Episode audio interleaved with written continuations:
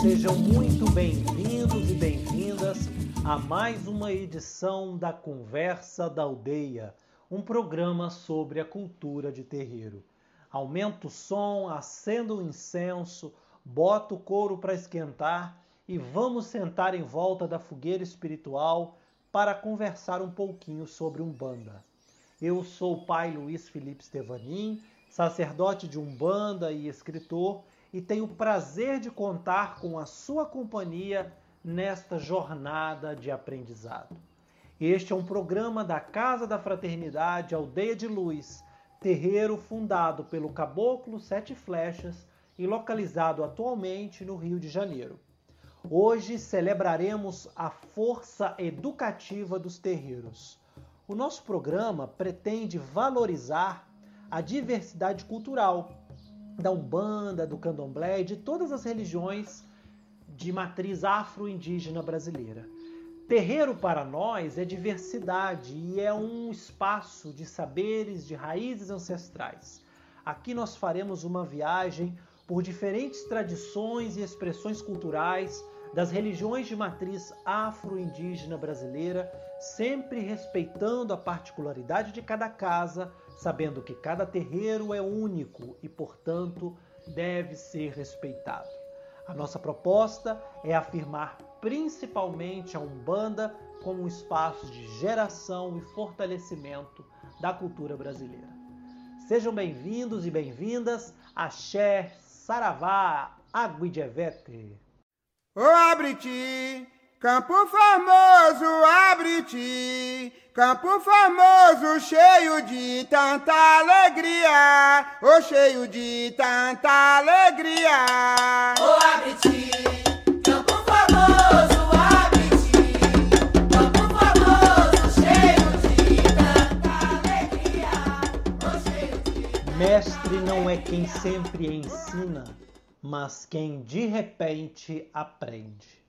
A frase do grande mestre mineiro Guimarães Rosa no livro Grande Sertão Veredas é uma lição de que o real sentido da vida é o aprendizado que encontramos nela. Os terreiros são espaços de socialização de saberes e de práticas ancestrais.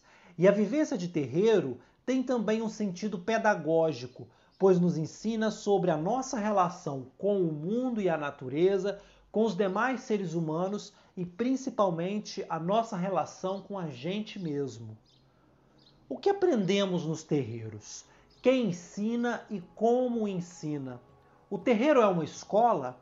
E que valores damos aos, aos aprendizados ancestrais, orais, não registrados em livros? Ou será que a gente só dá valor àquilo que tem destaque, àquilo que está nos livros ou aquilo que aparece na internet, nas redes sociais? Educar é transformar o mundo, já afirmava um outro mestre, Paulo Freire, patrono da educação brasileira. Ele dizia: educação não transforma o mundo, educação muda as pessoas, pessoas transformam o mundo. E aí eu pergunto: estamos prontos e prontas para nos transformar antes de, nos tra de transformar o mundo? Num país em que a educação é tão desvalorizada e esquecida, quando deveria ser prioridade, precisamos reconhecer a escola como espaço da pluralidade e da diversidade, e a educação como ferramenta que nos liberta e nos faz sonhar. O que a Umbanda, o Candomblé e todas as religiões de matriz afro-indígenas brasileiras têm a ver com educação? Nossos saberes ancestrais encontram espaço na escola ou ainda esbarramos com a intolerância religiosa? Como que acontece a educação nos terreiros e como os terreiros podem dialogar com a educação, com a escola no sentido mais estrito da palavra, né, como um lugar de aprendizado. Esse é o tema desta edição da Conversa da Aldeia, que é uma homenagem a todos os professores e professoras e também uma homenagem a todos os nossos mestres, aqueles que nos ensinam a viver, que nos ensinam a olhar o mundo com outros olhos. E esse é o ponto de partida do papo de hoje, né, da nossa conversa de hoje. Quem é o nosso mestre? O que nos faz discípulos e mestres de alguém? O mestre é aquele que vem na sua vida de alguma maneira para te transformar. E o ensino que ele traz, o, saber que ele traz, não é um saber que simplesmente ele está te transmitindo de fora para dentro. O verdadeiro mestre é aquele que desperta no seu coração o sentido e a vontade de aprender, para que o aprendizado aconteça de dentro para fora, para que você, enquanto sujeito, tenha vontade de aprender, tenha curiosidade despertada, tenha o, o, o olhar aguçado e assim se transforme. O processo da educação, seja na escola ou no terreiro, sabendo que o terreiro também é uma escola, ele se dá sempre, sempre. Todo o processo verdadeiramente educativo e transformador é aquele que vem de dentro, em que os saberes que nós absorvemos através do conhecimento, das letras, do ensino, esse saber ele adquire um caráter transformador no nosso ser, nos leva a novos comportamentos, a mudanças de hábitos, a uma mudança no olhar sobre o mundo. Né? Existe uma frase de um filósofo grego que diz que um homem não entra duas vezes na água do mesmo rio, porque não é mais o mesmo rio e não será mais o mesmo homem, porque a experiência da vida é transformadora. Então, tentando fazer um diálogo entre os saberes de terreiro e a escola, a pedagogia, a educação, eu entendo que o aprendizado no terreiro ele é circular. Eu não acredito num aprendizado que ele é engessado, que ele é rígido. Eu acredito num aprendizado que seja na base do diálogo. Ainda que existam regras, ainda que exista necessidade de comprometimento, de responsabilidade, né? Afinal, quando a gente vai para o terreiro, a gente tem que se responsabilizar. É muito sério, é um trabalho sério, que tem fundamentos, que precisa ser bem preparado mas eu entendo que o saber de terreiro é um saber circular, é um saber dialógico, é na base do diálogo. E assim também eu entendo a escola. O, o aluno ele aprende quando ele é levado, ele é motivado a olhar o mundo com outros olhos. Ele é despertado para o processo de amadurecimento, de conhecimento do mundo. Então, assim também é a vida. A gente, para aprender, nós precisamos abrir o nosso coração, deixar a luz do mundo entrar, a luz divina entrar. Se a gente mantém o nosso coração fechado, a gente não aprende nada. O aprendizado é constante na vida. E a pergunta que eu deixo para nós aqui e que vamos falar um pouquinho sobre ela ao longo desse programa é sobre quem são os nossos mestres, quem nos ensina, como nos ensina, como é que a gente aprende no terreiro, qual é o aprendizado que a Umbanda nos traz. Essa é a reflexão que nós vamos fazer nesse programa. Afinal, aonde nos leva a pedagogia dos terreiros? E aí eu deixo com vocês uma canção das encantarias, belíssima, do Baião das Princesas, que se chama O Meu Mestre, o Rei dos Mestres. Saravá, axé. O meu mestre dos mestres chegou. O meu mestre dos mestres chegou e nesse salão entrou. E nesse salão entrou. Vem chegando e vem salvando os pecadores. Vem chegando e vem salvando os pecadores. O meu mestre dos mestres já raiou. O meu mestre, dos mestres, já raiou.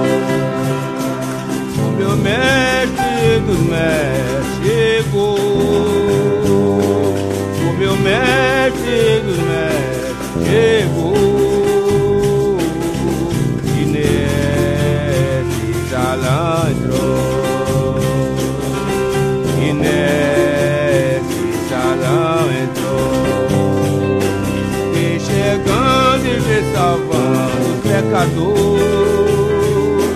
Vem chegando e vem salvando pecador. O meu mestre, mestre já raiou. O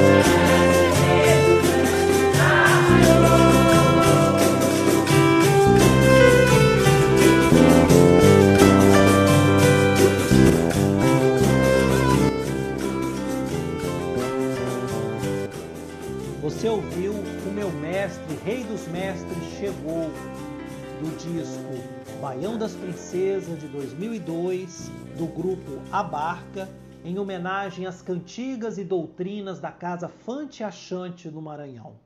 O meu mestre, Rei dos Mestres, salve os mestres, salve todos aqueles que nos ensinam no chão de terreiro a sermos ser humanos melhores. E por falar em aprendizado, qual é o aprendizado que nós aprendemos com o Exu? Exu é de todos os orixás aquele que é mais incompreendido. Tantos e tantos destinam um olhar de intolerância para com a Umbanda, para com o Candomblé, por não entender a figura de Exu. Exu é aquele que é o orixá da comunicação. Exu é o eterno movimento. Exu está em nós e está para além de nós. Exu está desde o início da criação e estará até o final dos tempos. É esse orixá que representa o fluxo, o, a esfera, né? A palavra Exu, inclusive, significa isso, algo que é esférico, algo que está em completo movimento, constante movimento. E a saudação de Exu, Laroye, ela diz, ela faz referência, ela invoca a questão da contradição, dos contraditórios.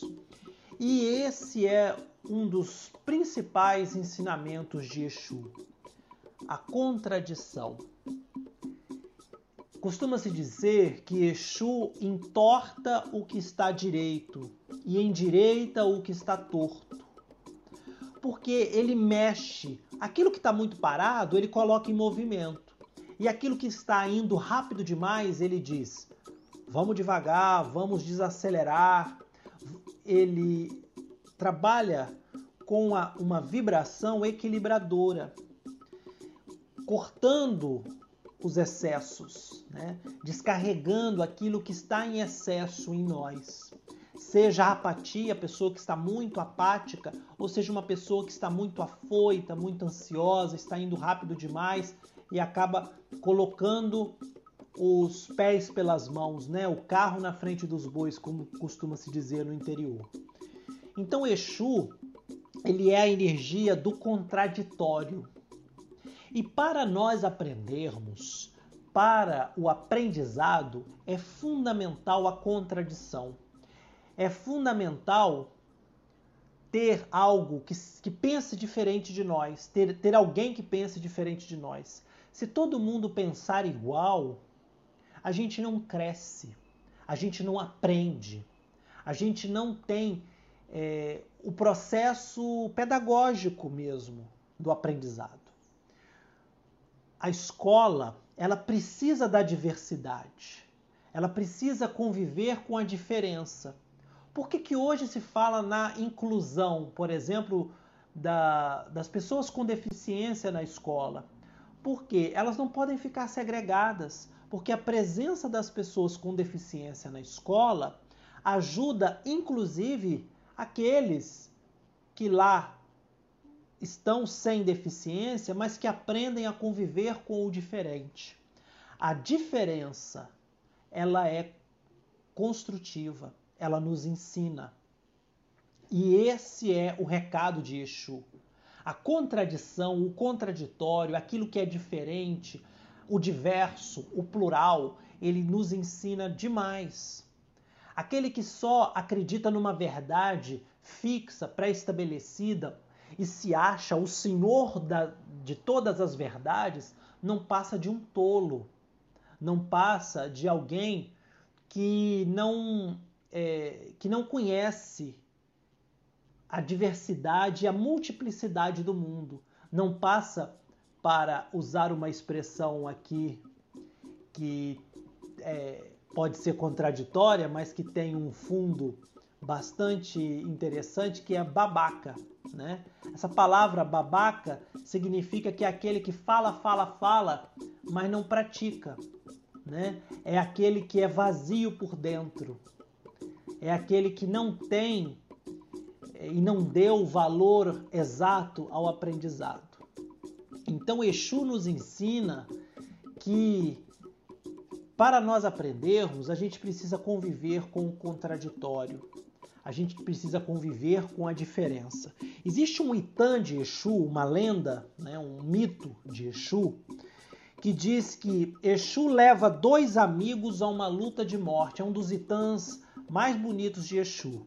Que diz o seguinte: dois camponeses amigos puseram-se bem cedo a trabalhar em suas roças, mas um e outro deixaram de louvar Exu.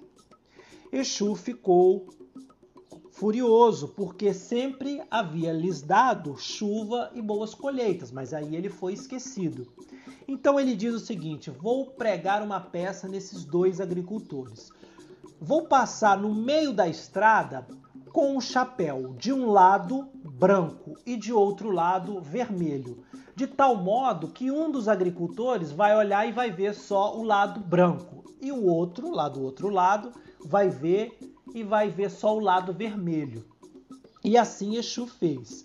Ele caminhou na divisa das roças, tendo um agricultor à sua direita e o outro à sua esquerda, e passou entre os dois amigos e os cumprimentou. E aí um deles disse: Quem é aquele homem do chapéu vermelho? E o outro disse: Não, lá vai um homem do chapéu branco. E aí começou a briga. Não, mas aquele lá é do chapéu vermelho. Claro que não. É um homem do chapéu branco. Não, é vermelho, não é branco, não é vermelho, não é branco. E assim surgiu a contenda e Exu foi gargalhando pela estrada porque ele havia provocado uma confusão.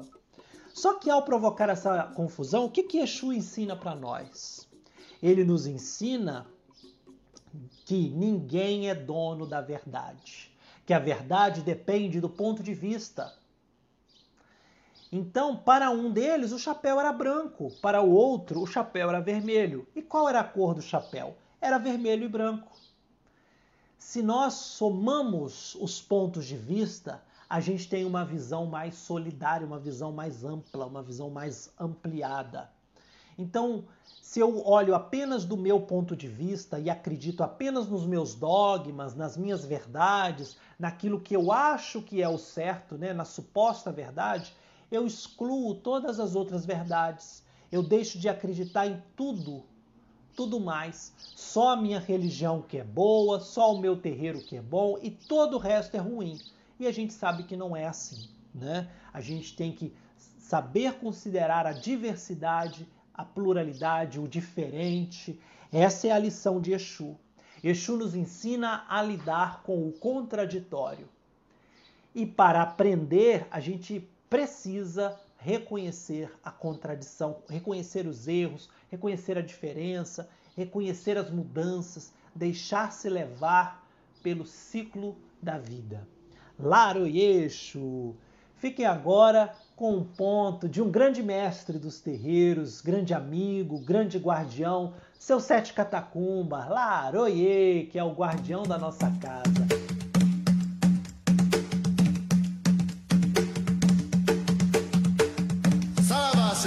Seus sete catacumbas.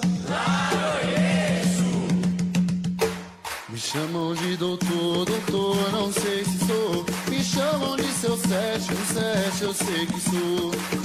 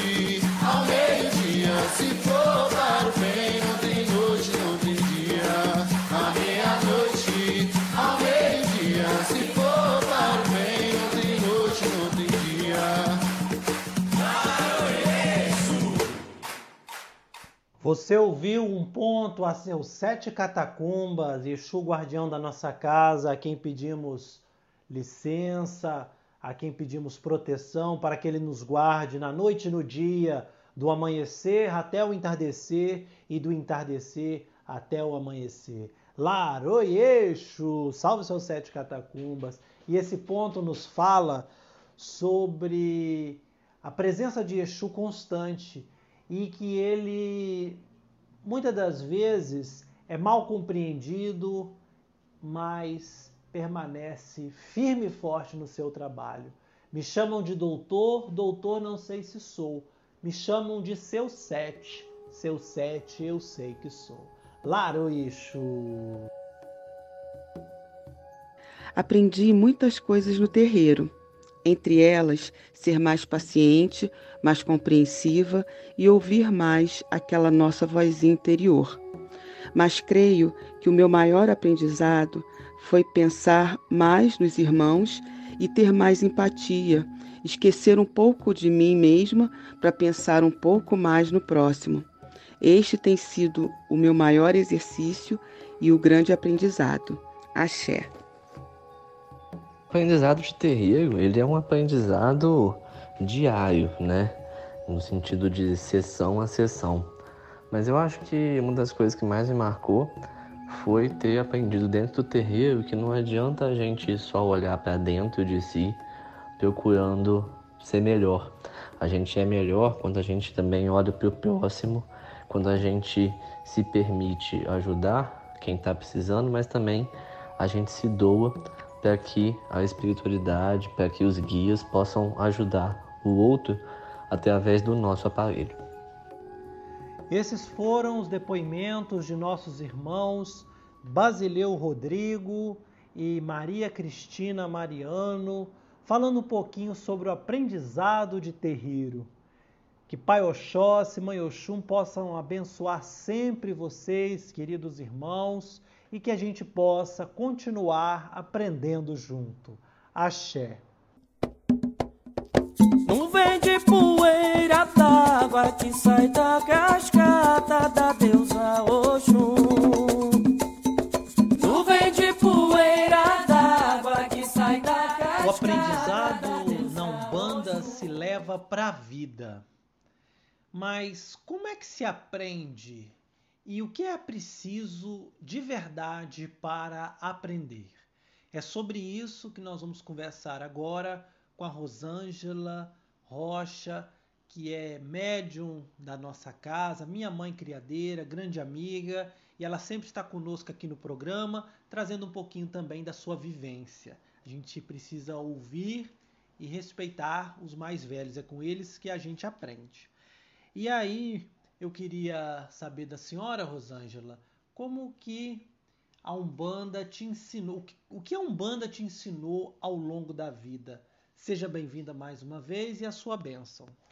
É, olá, meus irmãos. A bênção Pai Luiz Felipe. Que Oxum abençoe a todos. Obrigada mais uma vez pela oportunidade de estar junto de vocês, através da Rádio Mirua, no programa Conversa da Aldeia. Meu aprendizado na Umbanda durante esses longos anos foi um exercício diário de amor, fé, perdão, humildade. Hoje sinto que sou uma pessoa melhor e continuo aprendendo, porque a Umbanda sempre será um eterno aprendizado de humildade, entrega e a vivência no terreiro. Essa é a Umbanda, essa é a lição que a gente leva para a vida.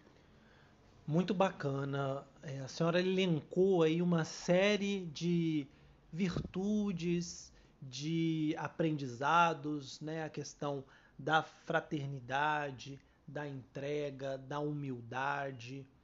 E eu queria perguntar uma, uma questão.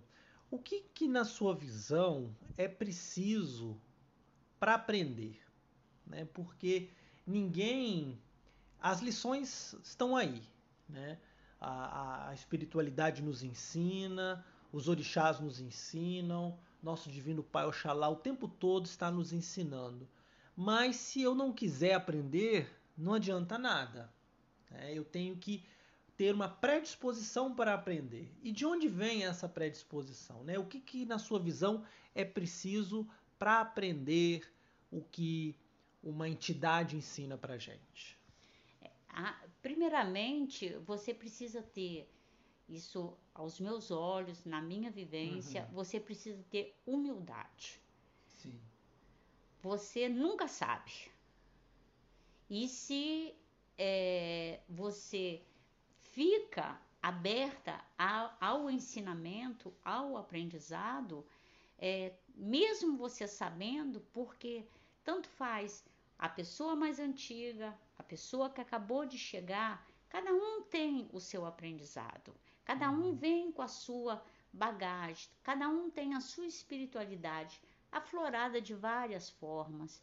Então, o que eu penso é o seguinte: você tem que entrar no terreiro com humildade para aprender e querer aprender. E ensina também, porque quando você passa é, é, um detalhe para um, pra um irmão, você ele pega aquele detalhezinho numa colocação de uma pedra, num, num como fazer aquilo. Se ele faz com amor, se ele faz com, com sentimento puro no coração, é, ele aprende, ele ensina, aquilo é gratificante. Então, você nunca sabe tudo, você é um eterno aprendizado. Se você estiver pronta a receber, a dar e receber. Isso é. A, a minha caminhada foi assim. Hoje eu continuo aprendendo e quando posso ensinar, ensino com o coração aberto, sempre dizendo: vamos ver, vamos, vamos saber se é isso mesmo. Ouvir Mas a a- espiritualidade, Sim, né? vamos ouvir a espiritualidade, vamos trocar ideia com o sacerdote, porque ele é a palavra final. De dentro do terreiro, ele é a palavra final. Eu, com o tempo que eu tenho, eu não faço nada sem perguntar ao pai Luiz Felipe se eu posso fazer, porque ele está tendo a visão, ele está vendo a energia, como é, como está aquele momento. Então, uma coisa bem feita, uma coisa feita com amor, você consegue, ali flui. Do momento que você fizer por fazer, sem a orientação dele, porque ele está sacerdote. Nós devemos e aceitar e fazer com determinação, com amor e tendo sempre a humildade. A humildade, o pé no chão é são fundamentais. Sim. E cabe a mim que estou sacerdote, né? Estou dirigente de uma casa, como a senhora mesma disse. Cabe a mim também, nós dirigentes, termos humildade de reconhecer que nós não sabemos tudo, de ouvir a espiritualidade, porque senão a gente se torna figura arrogante, né? Uma figura que acha que sabe tudo. Nós também não sabemos tudo, né? Assim como um médium não sabe tudo, ninguém na casa, ninguém sabe tudo. A gente sabe juntos, né? Juntos a gente consegue chegar num denominador comum e sempre, sempre ouvindo o conselho da espiritualidade, né? Ouvindo o que a espiritualidade está, pra nos, está nos dizendo. É, eu gostei muito né, da, da sua fala, porque é exatamente isso que eu tô, tô trabalhando aqui nesse programa de hoje, né? A ideia de que para aprender a gente tem que abrir o coração. A gente aprende com o coração, com boa vontade, né? Com vontade de aprender. Muito obrigado mais uma vez pela sua participação. É sempre bom ter aqui, tê-la aqui conosco. E é uma troca de experiências também e ouvir, ouvir a, aos mais velhos, né? Aqueles que têm uma caminhada maior do que nós, porque aquele que é mais velho, ele traz nos seus pés a sua própria caminhada, não é? Sim, sim. É, eu fico muito feliz de poder. é, o, o, o que eu sei, o que eu aprendi, sempre frisando, a cada dia eu aprendo mais. É um eterno aprendizado. Mas é muito bom estar aqui e poder passar para os irmãos, para todos eles, o que é uma vida de terreiro. É uma vida de muita dedicação. Então, quando colocar os pés no terreiro, entre com amor, entre com vontade de aprender. E a gente aprende. A espiritualidade está aberta a ensinar e, e mostrar para gente. Basta a gente sintonizar com elas. Isso mesmo, que assim seja. Muito obrigado mais uma vez e axé.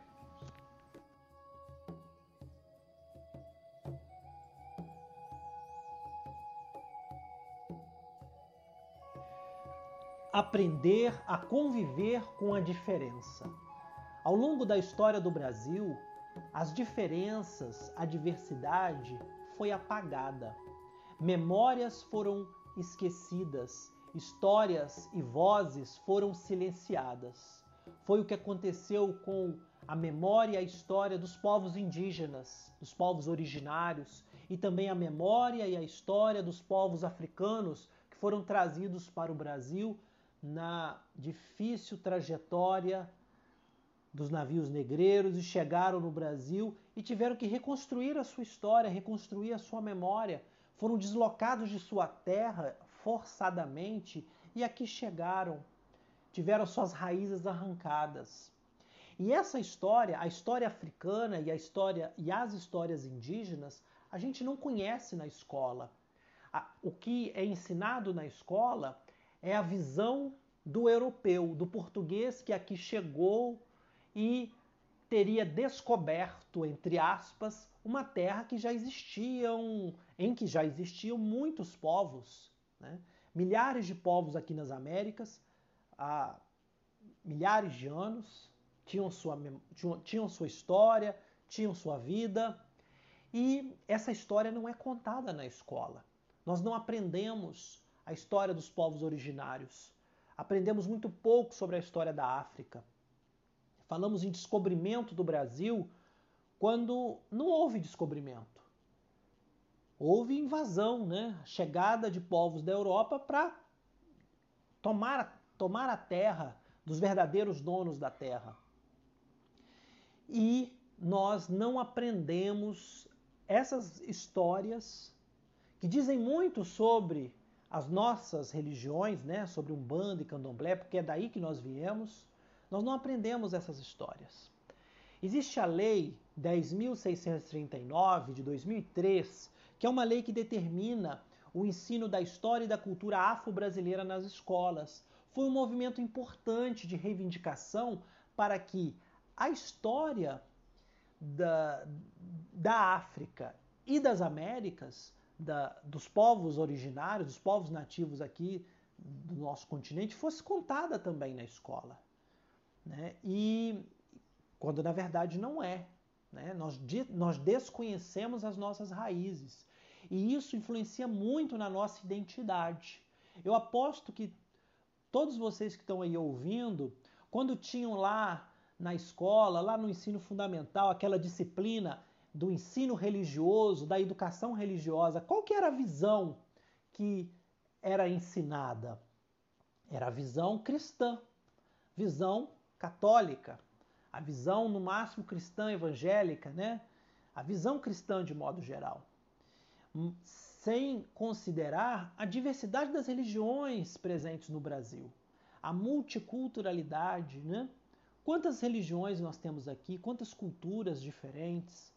Só que existe um padrão, um padrão que se impõe. Então as crianças de terreiro, as crianças de candomblé, as crianças de umbanda, quando chegam na escola, elas já convivem com essa pressão da intolerância religiosa, do racismo religioso, nossa, por que, que você foi iniciado tão cedo? Para que, que você precisa usar seus fios de contas? Para que, que você precisa usar é, essa vestimenta branco na sexta-feira? Então, as crianças de terreiro sofrem com a intolerância. Eu tenho aqui um livro em mãos que deixo como indicação de leitura para quem se interessa pelo tema. É um livro muito bacana que fala sobre essa relação das crianças de terreiro com as escolas que é Educação nos Terreiros e como a escola se relaciona com crianças de candomblé, que é um livro da Estela Guedes Caputo, publicado pela Palas. E é um livro muito bonito porque ela acompanha a trajetória de crianças de terreiro e as dificuldades que elas enfrentaram ao longo da vida. O preconceito, a intolerância, a estigmatização. E também é um livro que valoriza os saberes de terreiro, porque o terreiro também é a escola, o terreiro também transmite saberes. E nós precisamos incluir as crianças nos nossos terreiros. Existe muito medo, né? Falando assim, ah, criança não pode ir no terreiro, criança não pode ir em gira de Exu. Claro que pode. A criança não frequenta a igreja. Por que, que nós vamos excluir as crianças dos nossos terreiros? Nós temos que abarcar, envolver, é, incluir as crianças dentro do nosso, é, do, da nossa ritualística, dentro, dentro da nossa comunidade. Elas fazem parte da nossa comunidade. É um livro muito bacana porque fala né, sobre a questão da identidade religiosa que nós umbandistas, candomblecistas, desde pequeno nós, nós aprendemos a apagar a nossa identidade. Né? E aí ela, a, a Estela, a autora do livro, ela conta uma história uma história africana real que é sobre a árvore do esquecimento. Vocês já ouviram falar sobre essa história? Pois então, em Uidá, onde ficava um dos grandes portos de embarque de escravizados na África, os negros escravizados percorriam um caminho de 5 quilômetros da cidade até o porto. Neste percurso, todo escravo que ia embarcar era obrigado a dar voltas em torno de uma árvore, a árvore do esquecimento. E sabem para quê? Para que eles esquecessem a sua memória. Então, antes de embarcar no porto de Uidá, eles eram obrigados a dar volta em torno de uma árvore, da árvore do esquecimento, para esquecer tudo que deixaram para trás: família, amigos, terra, as suas divindades que eram cultuadas nos pontos sagrados da natureza, esquecer tudo. Morrer, literalmente morrer enquanto identidade, para vir para o Brasil, receber um outro nome, né? Porque eles tinham um nome na África e chegavam aqui eram batizados com nomes portugueses, José, Francisco, Joaquim, João. Por isso que os nossos pretos velhos têm nomes, né? Que fazem referência a, a, a esses nomes nos quais eles eram rebatizados, né? Mas é o que? É o pai Joaquim de Aruanda, é o pai Joaquim da Angola. Porque eles chegavam aqui tinham que assumir outros nomes, eram, eram batizados perdiam a sua memória. E essa história de apagamento de memórias permanece até hoje. Né? Então, quando falamos sobre isso, falamos sobre a importância de valorizar a identidade do terreiro, a identidade das nossas religiões. Né? A escola precisa dialogar com a Umbanda, precisa dialogar com o Candomblé, com as religiões de modo geral. Né? Não pode ser uma visão hegemônica né? A escola precisa dialogar com a multiculturalidade, com as diferentes culturas existentes no Brasil. Fique agora com uma cantiga de caboclo que fala sobre o aprendizado na aldeia. Caboclo nos ensina a descobrir o nosso valor, a nossa força. Salve a aldeia, o que caboclo, salve o aprendizado no terreiro. Saí da minha aldeia sem lele, lá, lá, aprendi no mundo a soletrar. Caboclo me deu o beabá e a lua me ensinou o que é o amar. Saí da minha aldeia sem lele, lá, lá, aprendi no mundo deu o beabá e a lua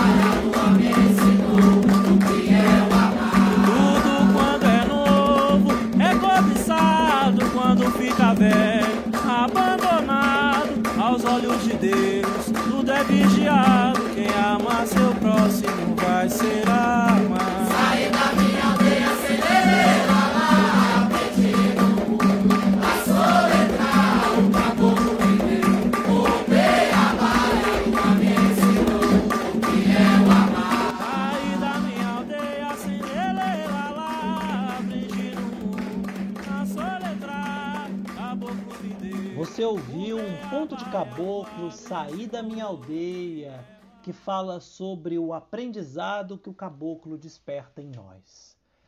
E a partir desse ponto, a gente pode refletir sobre a nossa relação com os nossos guias, com os nossos mentores, com os nossos orixás, com os nossos ancestrais que vêm na forma de caboclo, preto velho, de todas as linhas de Umbanda. O que, que eles nos ensinam? Eles são os nossos verdadeiros mestres. Mas será o que que eles nos ensinam?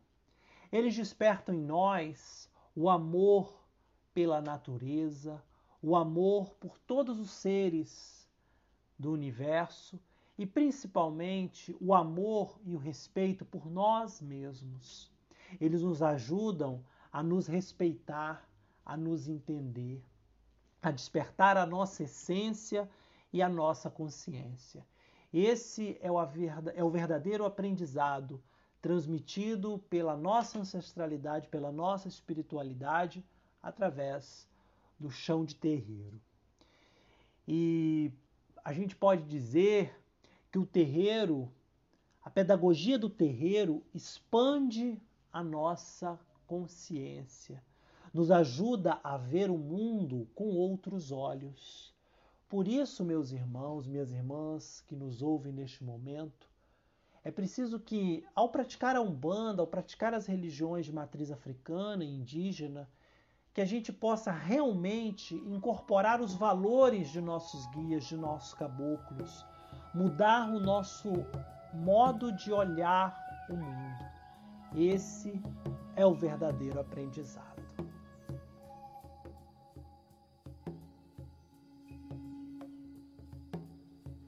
Educar é um ato de amor. E a profissão de professor e professora precisa muito ser valorizada. Essa é a nossa homenagem da Conversa da Aldeia a todos os professores e professoras no mês em que se celebra o Dia do Professor. E agora, Mãe Lícia Oliveira, que é curimbeira e mãe pequena da nossa casa, vai trazer um pouquinho da história desse dia, que é celebrado no dia 15 de outubro. Olá, mãe Lícia, seja bem-vinda mais uma vez ao nosso programa. Olá, pai Luiz Felipe, sua bênção. O Dia do Professor é o resultado da luta de uma mulher, filha de ex-escravizados, que acreditava que a educação era o caminho para o futuro. O seu nome era Antonieta de Barros, que nasceu em 1901 e faleceu em 1952. Antonieta foi a primeira mulher negra a ser eleita no país. Jornalista, ela era natural de Florianópolis, Santa Catarina, e foi eleita deputada em 1934, na primeira eleição em que mulheres puderam votar e serem votadas.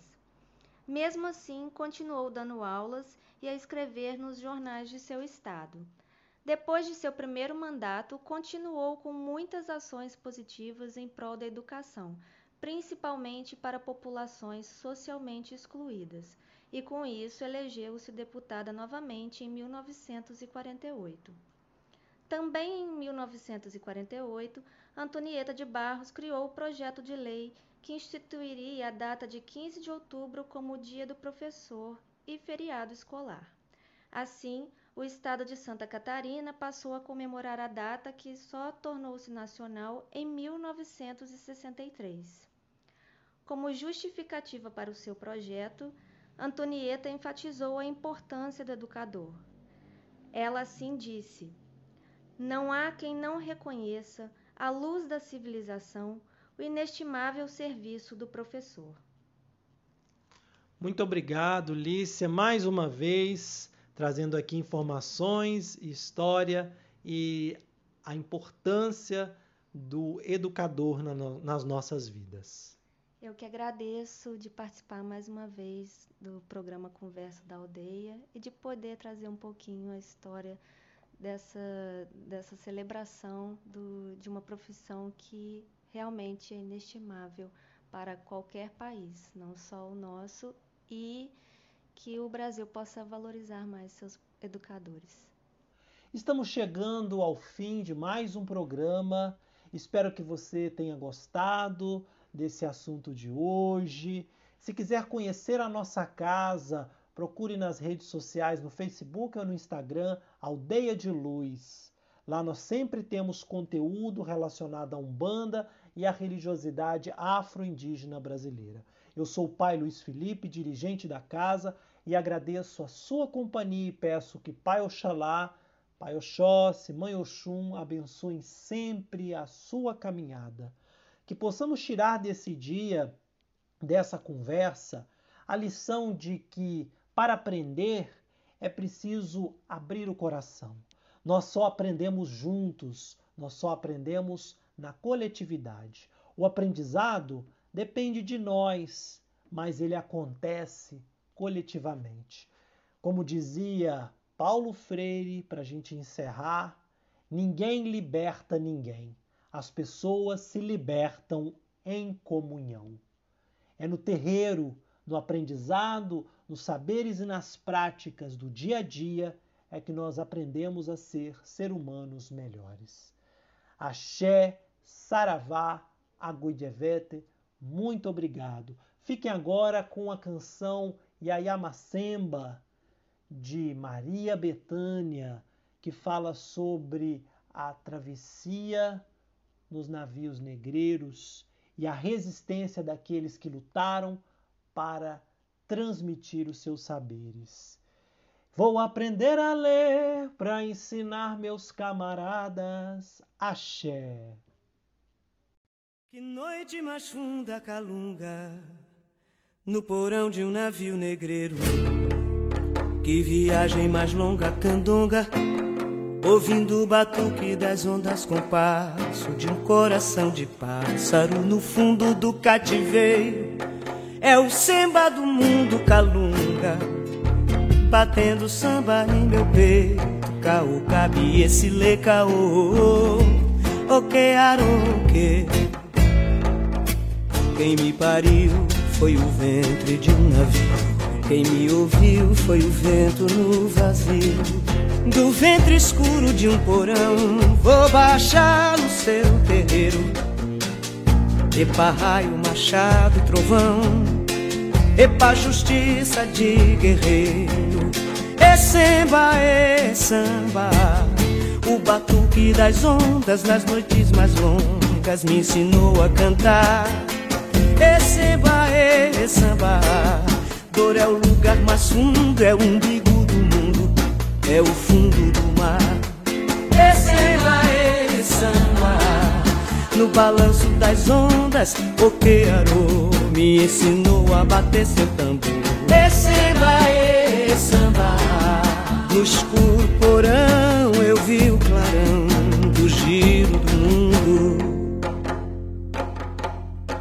Que noite mais funda calunga no porão de um navio negreiro. Que viagem mais longa candonga, ouvindo o batuque das ondas com de um coração de pássaro no fundo do cativeiro. É o samba do mundo calunga, batendo samba em meu peito. Caô, cabe esse lê caô, o que arogue. Quem me pariu foi o ventre de um navio. Quem me ouviu foi o vento no vazio. Do ventre escuro de um porão, vou baixar no seu terreiro. Epa raio, machado, trovão. Epa justiça de guerreiro. E samba, e samba. É o céu que cobriu nas noites de frio minha solidão. É oceano sem fim, sem amor, sem irmão. É caô, quero ser seu tambor. E samba, e samba. Eu faço a lua brilhar no esplendor e clarão. Luar de luanda em meu coração. Umbigo da cor, abrigo da dor, primeiro umbigada Macemba, ia, ia, ia, ia, macemba é o samba que dá Vou aprender a ler pra ensinar meus camaradas. Vou aprender a ler pra ensinar meus camaradas. Aprender a ler pra ensinar meus camaradas. Vou aprender a ler pra ensinar meus camaradas. Vou aprender